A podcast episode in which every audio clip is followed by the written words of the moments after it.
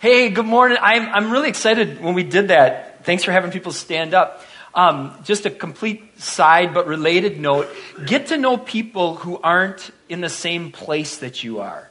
It's just such a good thing. It was so good to look out and, and for just a couple weeks to 36 years.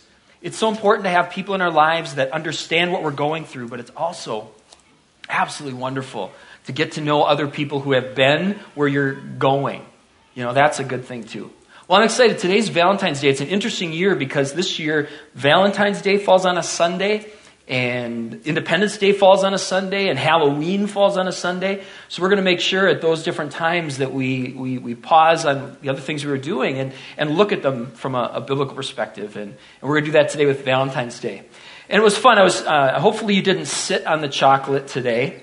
If, if you don't know what I'm talking about, when you stand up, stand up very slow. Put your bulletin behind you.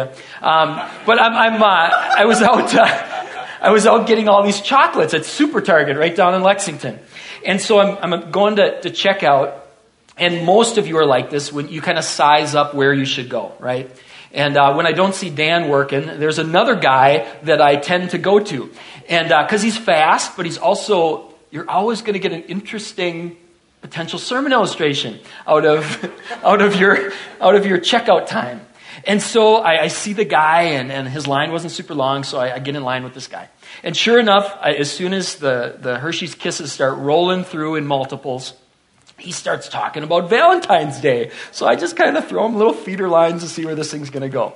And, uh, and he is, he's a bona fide Valentine's Day hater. He is, absolutely. He, um, and, and it makes sense in his situation. He, uh, he said, here's what's going to happen.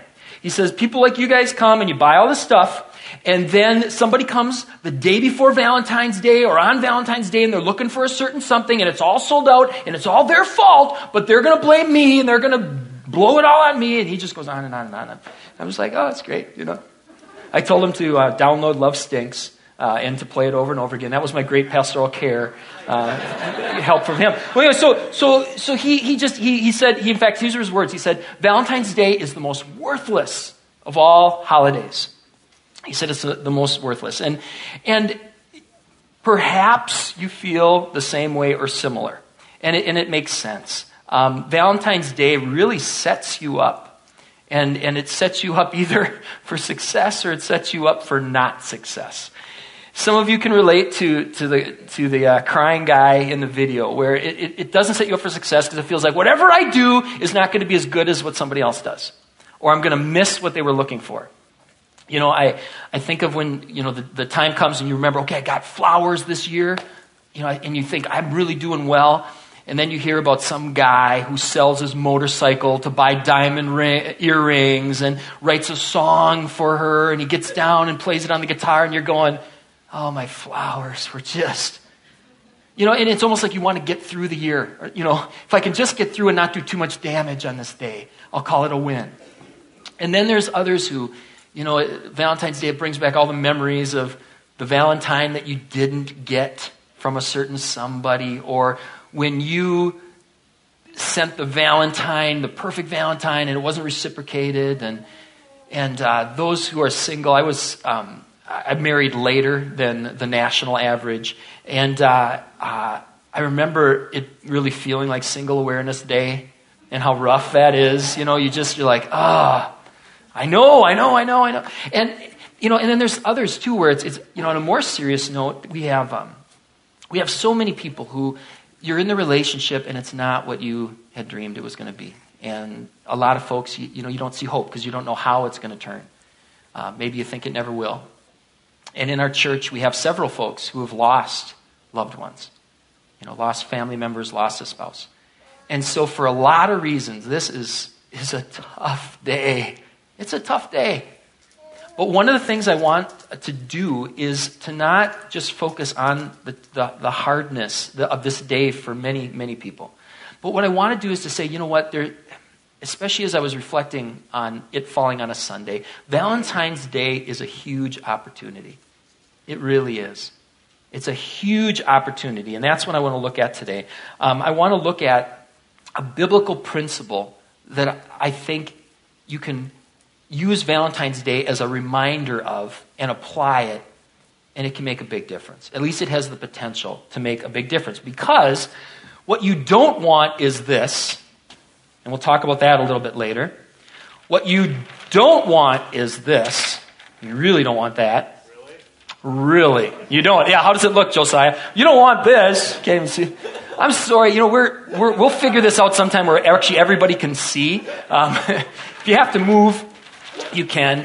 Um, although my drawings, I hesitate. Uh, my last drawing, I want to apologize um, for what will go down in infamy as the seed of Abraham. We'll say no more. Um, this, uh, it wasn't intentional. I was halfway into my drawing, I'm like, oh boy, add some more. Okay, this is what you want. This is right here. This is what you want. Right, Josiah? You want that. Because this can lead to this. Amen. Go in peace, serve the Lord. Thanks be to God. Okay, so what we're going to do, rather than just end it there, is we're going to explain it a little bit more. So let's pray, and then uh, and then we'll we'll jump in and see see what this biblical principle can do to make some sense to my wonderful drawings. Let's pray. Holy Father, thank you that there's laughter today. Um, and we pray, Lord, that it's a day that can be inspirational. And Lord, we pray that it's a day that, that all of us, regardless of where we are, that you, through your Holy Spirit, can help us learn to apply. So, God, help us, Lord, because what we're going to look at, you know, is, um, is hard for us as people. It goes against um, our fallen sin nature, it goes against ourself. Um, but, Father, through your Spirit, you can change us. And we ask, Lord, that you'd open our minds and open our hearts let us see your word. Let it sink in deeply. Let it take root. Lord, let us be, um, give us ears to hear, give us a heart to receive, so that your good word can take deep, deep root in our lives. In Jesus' name, amen. Hey, a couple, um, couple things I also want to point out is the principle we're going to talk about today, the one we're going to look at through the scriptures, um, this applies whether or not you're in a romantic relationship. You'll have to do some transposing. I'm working really hard at trying to keep things tighter than they are some Sundays um, in terms of length. And uh, so I'm, there's a lot of stuff that won't be said today. And so if this is the kind of one where you can transpose it pretty easily in your head, instead of um, thinking of it just in terms of uh, a dating relationship, an engaged relationship, a married relationship, this is something you can apply. The principle applies to, um, to your, your relationship with your parents, relationship with your kids, brother and sister, friends. You'll have to do a little bit of changing of some of the language and some of the application, but it, it applies to all of us. You know, if you're at a place where you're, you ha- you're not engaged yet and, and you hope to be someday, start working on this stuff now. You'll, you'll save yourself all kinds of problems. All right. Well, enough with all of the disclaimers. Let's, let's jump in. Let's start with this. Um, for our people on that side, last time I had it tilted a little bit here, and all these people were mad at me, so your turn. Sorry to be upset and blinded from what's going on. Um, but anyway, we've got two, two lines here. This is what you don't want. And some of you, we've seen this before. We did this, um, I don't know, about a year ago. We drew this diagram. What this is, is a diagram of most relationships at least with my highly non scientific study. Because what happens is you've got, let's say this is the point where your relationship really takes off. You've got him right here, and he's so happy, and you've got her right here, total stereotypical dress and long hair send the emails this week because it's my email's kind of down right now and I won't get them anyway, but hopefully by the end of the week it won't. Okay, so anyway, so here's him and her. They're brought together. There's this chemistry that brings them together and they start like this. But then life happens and they begin to do this. They begin to live these parallel lives. You know, they're still in the relationship. There's a define the relationship thing that, that def- says you're in the relationship together, and neither one of them necessarily is even questioning that, at least most of the time, but you begin to get busy and you begin to do your thing. And so you begin living these parallel lives. And because we live in a fallen world, when you start doing that, when you start living the parallel lives, you don't just stay parallel, you begin to drift apart. And I remember um, we spent more time on this the first time we put this diagram out.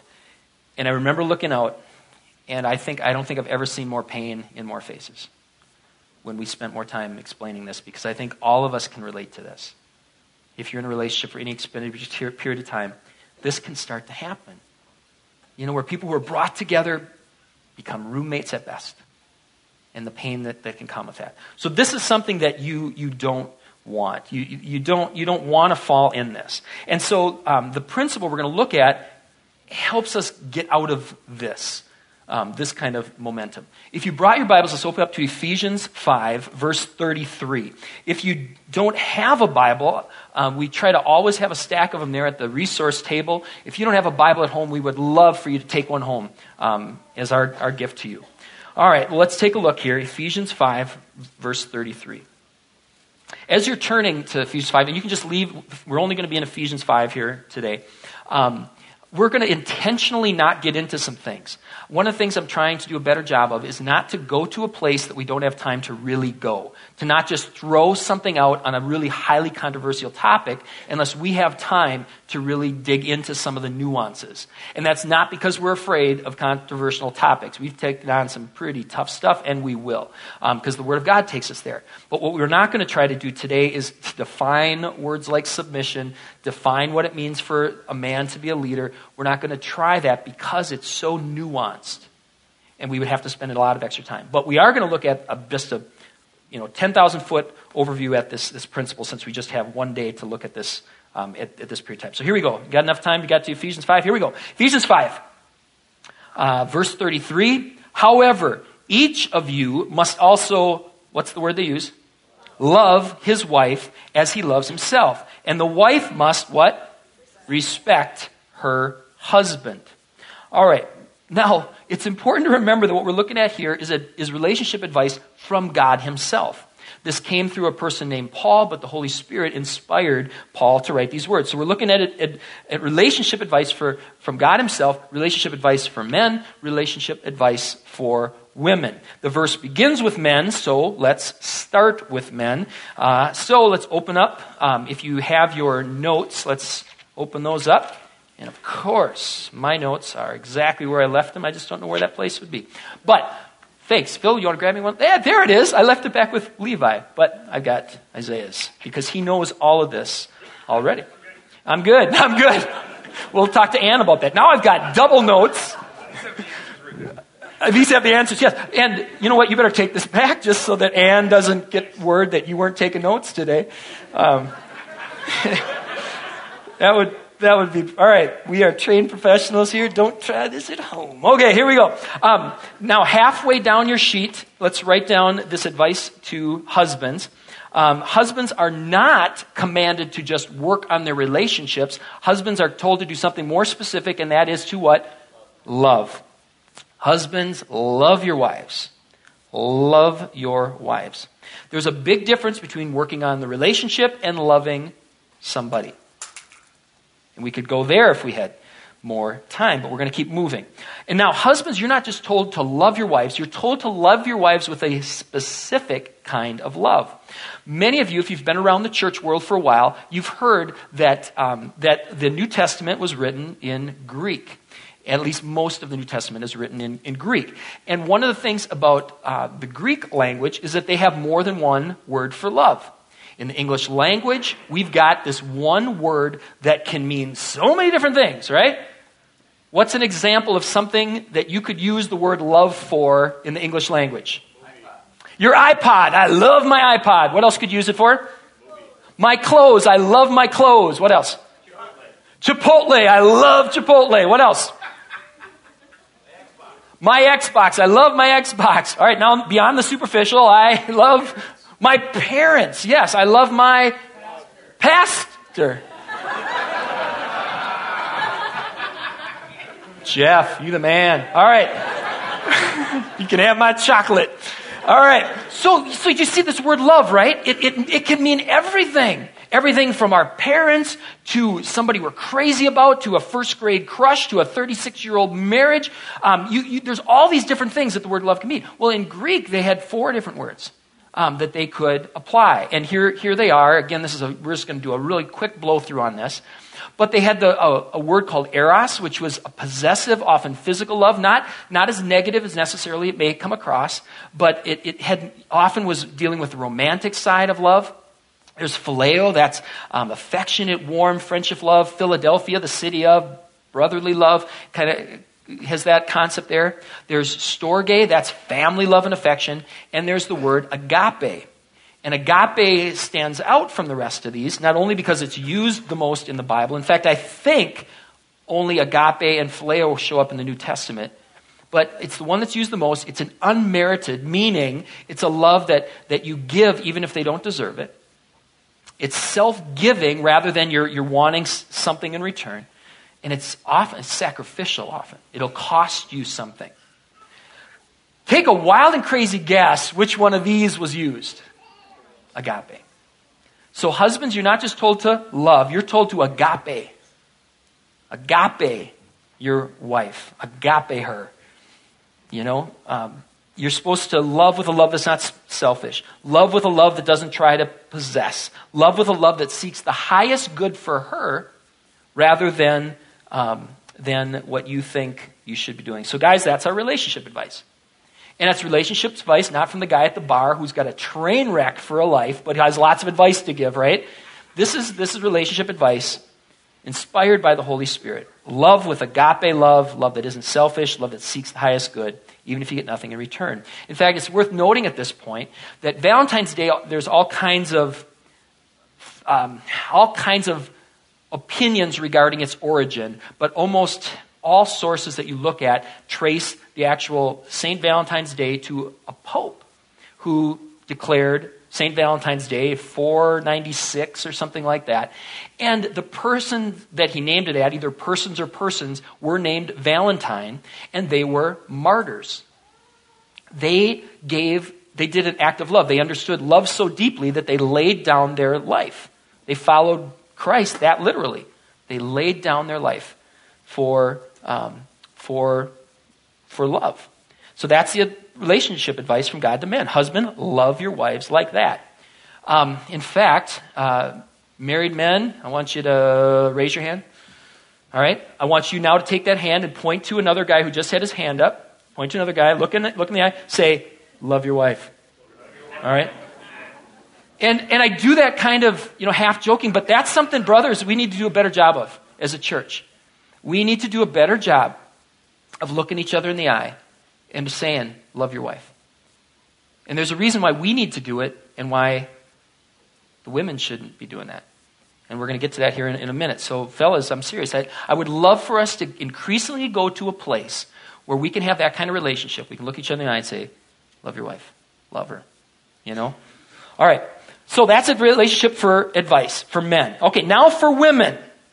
The relationship advice, notice it's not love your husband like you love yourself or like you want to be loved. That's not the advice. Elsewhere, we're to love all people. We're to agape all people. Yep, that's in there. So it's not like wives don't love your husbands with agape. But in this particular instance, he, he, there's a distinction that's being made.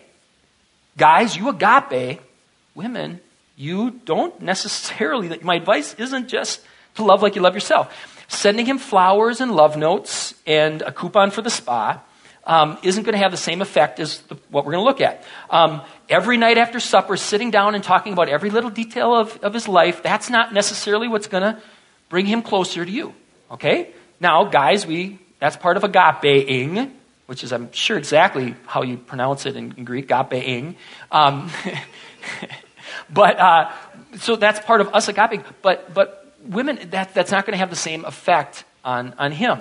Um, it's not going to win his heart necessarily by just giving him lots of hugs and kisses and affection with no expectation that you go any further physically. That isn't necessarily going to be what um, is going to be helpful. Um, the advice that God gives is to what?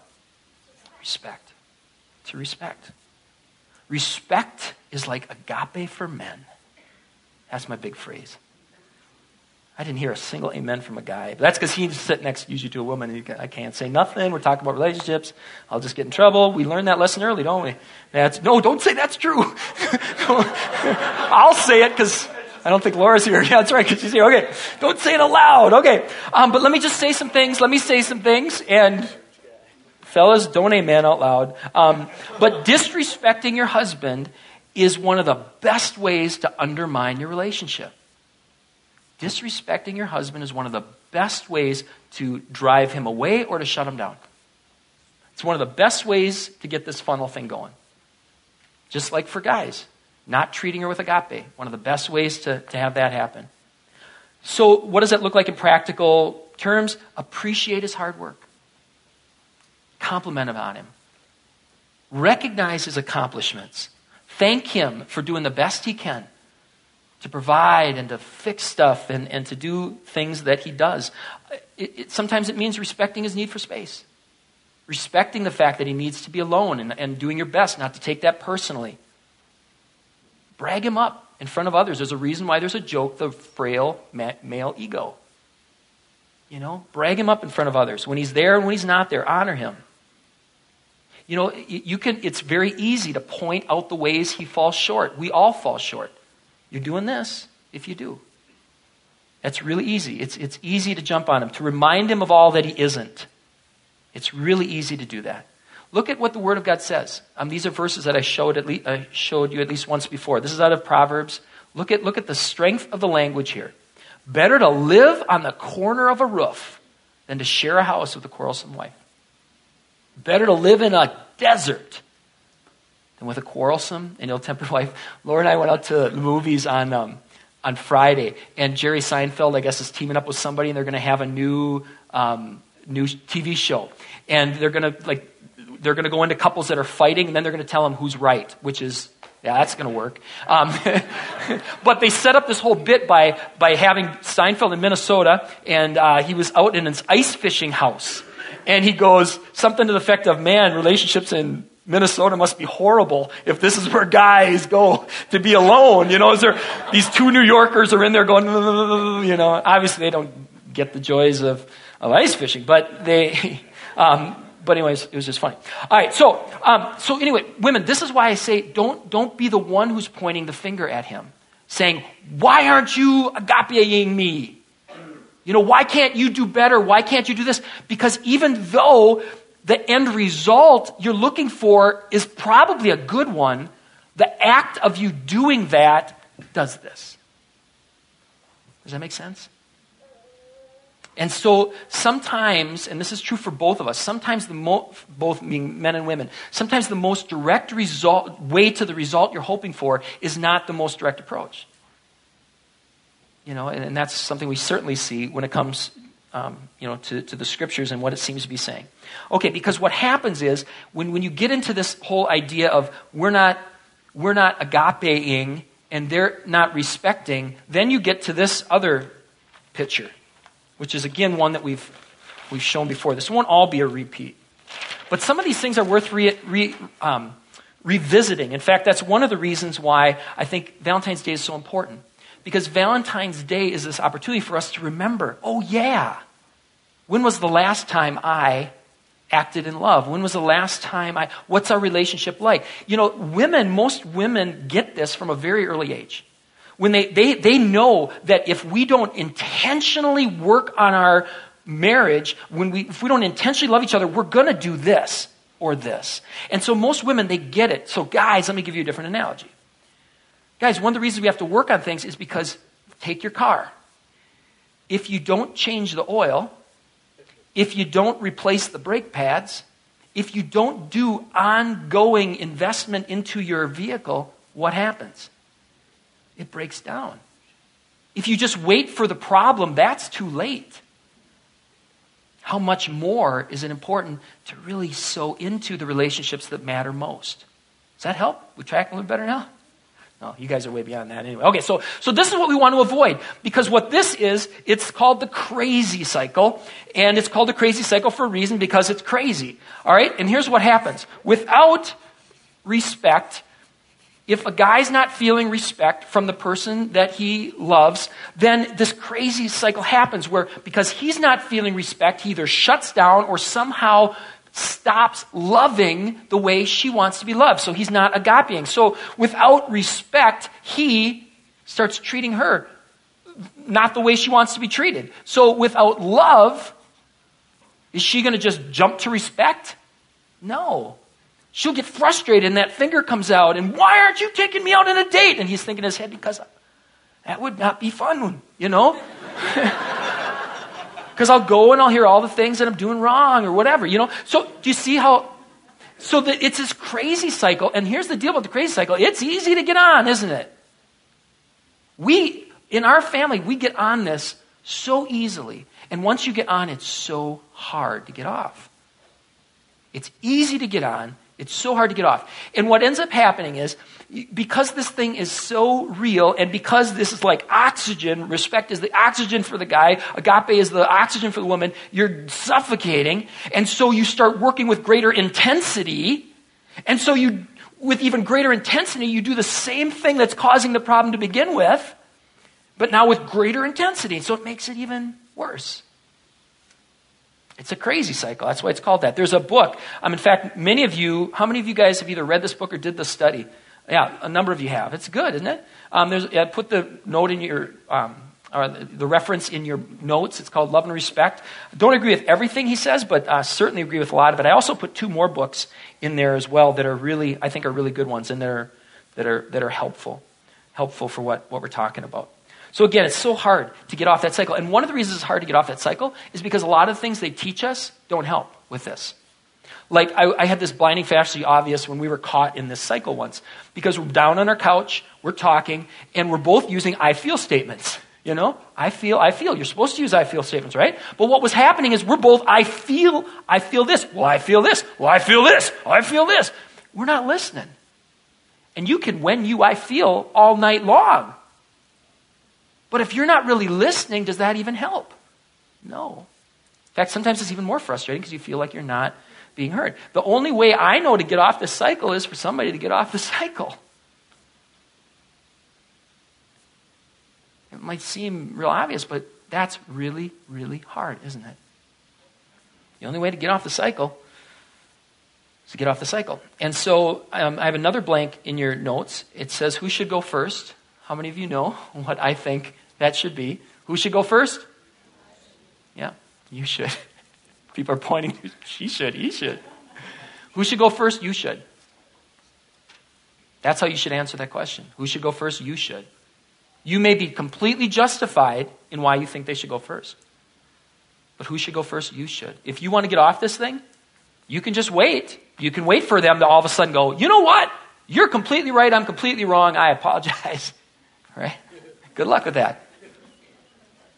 Who should go first? You should. And now let's look at, um, at what the scripture has to say. Again, this, this is pretty much the whole message of the Bible. But let's just look at one example from Ephesians 5 because Ephesians 5:33 is not just this little verse that sits in isolation from the rest of the text. It's in a bigger context. And here's a, here's a glimpse into the bigger context. Um, let's go Ephesians 5, verses 1 through 2. Going first is Christianity 101. And we forget it it's so often to, for, you know, how often do we forget the fundamentals and it just gets us in trouble. And again, when I say we, I completely mean we. Um, looks like Laura couldn't get out from the kids thing today. It, otherwise, she would be giving the loudest amens in the room. And they would be well deserved because I can fall into this thing so easy. All right, Ephesians chapter 5, um, verses 1 through 2. Here's how the chapter 5 starts. Just, or uh, be, you know what? Let me, yeah, here we go. Follow whose example? God's example, therefore, as dearly loved children. And walk in the way of love. And which type of love do you think they're talking about here? Walk in the way of agape. Yep. Just as Christ agape did us and gave himself up for us as a fragrant offering and sacrifice to God, as it was so beautifully sung in that hymn that we did, the last song. That was perfectly chosen, Phil. I can say it because it wasn't me choosing that. Um, so the word, if we were reading this in Greek, we'd see the word agape, except it would be in the different form. Agape is actually it's a noun and a verb. It's pretty cool. But we find out that Christ agape us first. He didn't wait until we were worthy of our of love or worthy of respect. He loved us first. He went first. It was a first love while we were still sinners. God agape us. And it's interesting, there's a really interesting tangent you could go off as far as this is very much related to a question why a lot of us think um, why doesn't God answer my prayers the way I want them answered? And there's a related note here of that. And we won't go off on this too far, but let's just go off on a little bit. Think of yourself, you know, God reveals himself as Father. as a father or as a mother, what would happen if you gave in to every request that came from your kids? Would that lead to love? No. It leads to them being spoiled little brats. And it leads to them, when you don't give them what they want, this you know, little terror comes out because they're used to getting everything they want. You're feeding self. That's no different than, than this, this whole thing. Ah! Where the parallel lines it never happens at other churches or on the podcast, right? Well, anyway, um, but now it'll be easier to hold up, so it's all good. This, um, you know, this is, if we're just wanting God to answer every prayer, this is us. We're going our own way. It's a selfish deal. And we're just wanting God to, to, to, to dump these things in. That doesn't lead to agape. You know, if you're just giving people everything they want. Or think of another analogy. Um, the analogy is given that Christ is the bridegroom and the church is the bride. And think of, um, think of those people who, who marry for money. All the money in the world lavished upon them, does that lead to love? No, it doesn't. All of the answered prayers the way we want them, all of the lavishness of stuff, that doesn't lead to agape. Agape leads to agape. And that's what Christ did for us. That's the example he set. Instead of answering every prayer the way we want it, giving us all the things we want, even proving himself the way we think he should prove himself, that stuff doesn't lead to agape.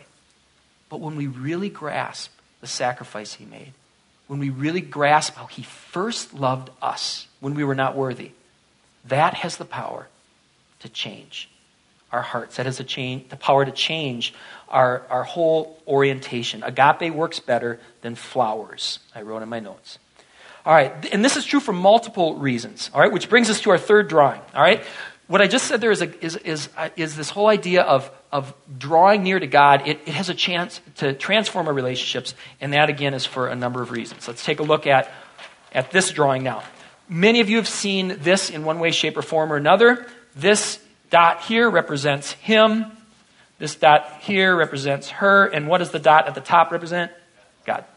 And so, as he and she grow closer to God, they grow closer to each other. And there's a whole lot of reasons for this. A whole lot of reasons for this. One of them is very, very simple. Um, it gives you common values, right?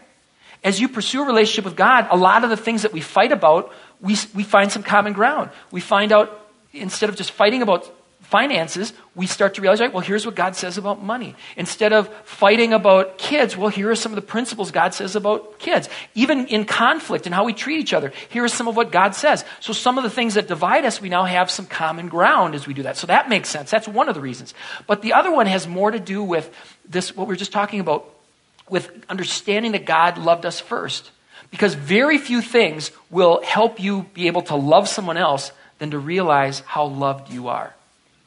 When you start to realize God's love for you and what that really, really means, you begin to have a whole lot more grace for other people. Let's put up uh, the next, next slide. It's loving as we've been loved. God loves, loves us and loved us when we make mistakes, called sins of commissions. We did things that were wrong. God still loved us first. We've all um, not done things we should. God loved us first. We've all fallen short of His perfect standard. God loved us first. And as we start to get that, we realize, all right, God loved us first. And we start to see ourselves the, the way we should. And this, this whole thing kicks in. The Bible gives the analogy of, of us beginning to see that we've got this big old plank in our eye and we're trying to take a sawdust speck out of somebody else's. We start to realize that, hey, I've got all kinds of issues. I'm not as lovable you know, as maybe I thought I was. And it makes it easier to extend love to others. Because, you know, as far as making mistakes, people that you're in relationship will do things that you don't want them to do. You'll do the same. People you're in relationship with will not do things you wanted them to do. You're no different.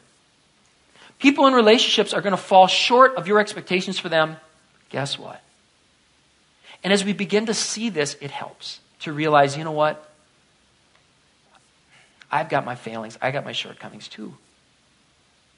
And I can ask God to help me work on my stuff, and I can love them with their stuff. Few things will help your relationships more than an honest look in the mirror. Okay, so back to our triangle here. Um, one of the reasons why it helps our relationships if we grow closer to God is because we get common values, we get common ways of, of approaching life. Another one is we begin to realize, hey, we were loved when we were in this state. We are all falling short, you know, just like the people that it's hard for us to love. Um, but here's another reason. I want to give at least one more here. And this is out of Ephesians 5. Let's open up to Ephesians 5, uh, 15 through 21. Here's another thing that can kick into play to help your relationship as you pursue a relationship with God. It can help your other relationships. All right, Ephesians 5, this will be the last passage we look at today. Ephesians 5, uh, 15 through 21. Says, Be very careful then how you live, not as unwise, but as wise, making the most of every opportunity, like Valentine's Day, because the days are evil. Therefore, do not be foolish but understand what the Lord's will is. Do not get drunk on wine, which leads to debauchery. Instead, be filled with the Spirit, speaking to one another in psalms, hymns, and songs from the Spirit. Sing and make music from your heart to the Lord, always giving thanks to God the Father for everything in the name of our Lord Jesus Christ. All right. Um, and then it says, submit to one another out of reverence for Christ. So instead of getting drunk with wine, we're to be filled with the Spirit. And again, here's a, here's a tangent we, could, we will at different times go way deeper into, but just 10,000 foot snapshot. Elsewhere, the same author writing this talks about some of the things the Holy Spirit can do in your life. The Holy Spirit can produce things like peace, patience, kindness, goodness, self control. How many relationships would be better if we had more of that happening in our lives? So, in addition to having common values, in addition to helping us understand that, you know, we're not all that, we can also, as we pursue a relationship with God, we can pray for God to, for the Holy Spirit of God, the Spirit of Christ, as the, the terminology is sometimes used, we can pray for that same Spirit to be doing these things in us. And again, I would say, sure, pray for you know, your, your husband, your wife, your girlfriend, your boyfriend, your son, your daughter, your friend, whatever. Pray for them, but make sure you're praying for yourself because it's so easy to go, God, if you would just let them see how stupid they are, you, then everything would be better. If you start praying, God, open my eyes. God, give me patience, give me peace, give me kindness.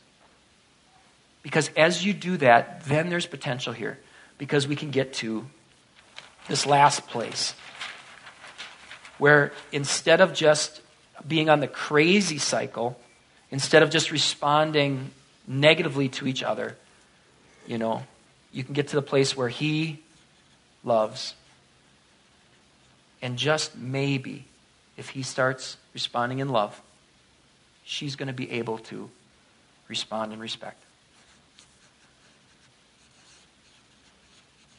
At least there's a better chance. And as she responds in respect, it just makes it easier to respond in love. And then, I wasn't planning on this, but let's just do this little big happy face right there. Look what happens to your relationship. It's all that easy, right? No, it's not. In fact, let me just put some stuff up on the screen. And this is not as long as the list could be. Going first is what? Hard. It's hard. And this is why we stay on the crazy cycle, because it's hard. Almost all of us in our head know this. How do we know this? Because in the moment of tension, we go, if she would just then, or if he would just then, if he was worthy of respect, I could give him respect. If she was more lovable, I could love her. You, you see, that's going in our head. It's going in their head too. It's hard, but we know that it's the best way. It, number one, it feels unfair especially if it is more unfair. And there's a lot of people that's your relationship. It is unfair. What they're doing to you is way worse than what you're doing to them. And especially in those situations, it's going to feel unfair. It's not a quick fix. Um, you can tell I have to keep my object lessons to a minimum here because they fall apart. So it was probably good. I was thinking if I could bring a bike. You know how you get that bike wheel cranking? You ever when you're a kid, you turn your bike upside down, you spin that thing around, you know? Okay, well, when I was a kid, I spun this thing around. And did you ever try to grab it with your hands? That's hard, isn't it? You know? Because it's spinning so fast. And if the, if the crazy cycle's spinning in your life and you try to respond a different way, you're generally going to get hurt. Because what's going to come out first is there's so much anger that things got so much negative momentum. It's going to go, well, of course you shouldn't have. And you're going, what did I just do? My worst nightmare. It's acting just like I thought. I tried a little respect. He takes advantage of it. Or I tried a little love. She takes advantage of it. That's because this thing is spinning. So even when it's going to work, chances are you're going to get some blisters as you first start applying that pressure. Number three, it's not a standalone principle. Just doing this is not always enough. This is not nuanced enough for the real world. Because there are some situations where, by showing respect in the wrong way, you can lead to all kinds of very dysfunctional stuff. You can actually be feeding a dysfunctional pattern. Or by responding in agape inappropriately, you could be empowering and saying yes to things that are not okay to say yes to. So there's other principles you have to play in too. So it's not just a standalone principle. So it's hard. Number four, it might get worse before it gets better. We kind of touched on that earlier. And number five, it might not work at all. It might not work at all. Nobody loved better, nobody agape better than Christ himself. Did everyone respond to that love? No. Do people still respond to that love? And if it didn't work for him, there's a chance it won't work. But it's your best shot. It's your best shot. Because you can stand the crazy cycle and just expect, well, one day he will get off, one day she will get off. You can, you can take that chance if you want. You can just hope. Or, or you can just disregard God's what God says here and just go, well, that's what you say, God, but you don't know my situation, so I'm not going to try it. That's your choice. Or you can go first. Um, the movie that we went to see uh, on Friday night called Valentine's Day. Um, can't fully recommend everything about it, but I can, uh, I can point to this quote by the brilliant theologian Ashton Kutcher. I don't think he wrote it himself, but anyway, he says this and I completely agree. He says, love is the only what? Shocking act left on the planet. Eros isn't shocking. People get that. Phileo is not shocking. People get that. Storge, people understand you're going to love your kids. What kind of love can be shocking? Agape. Agape is your best shot. To love in a self sacrificing way is your best shot to change a heart loving in a giving way. Best chance to change, save a relationship. Not easy, but it's your best shot. Well, let me ask the worship band to come up. We're going to close with a song. Let me, um, let me pray as we go into this time of offering ourselves um, and offering our, our gifts if you, if you brought an offering today. Let's pray. Father, um, we need your Holy Spirit because we, we just can't do this on our own um, we are selfish and we confess that before you. And we confess that, that we can think of every excuse why, and we, we will point to others, and, and we'll even neglect what, what you ask us to do because it looks hard or it looks impossible. God, give us eyes to see. Give us faith. We need faith to apply this. So, Lord, we pray right now that in this time, as we sing the song open hands, Lord, let us release um, our control. Let us look to you. In Jesus' name, amen.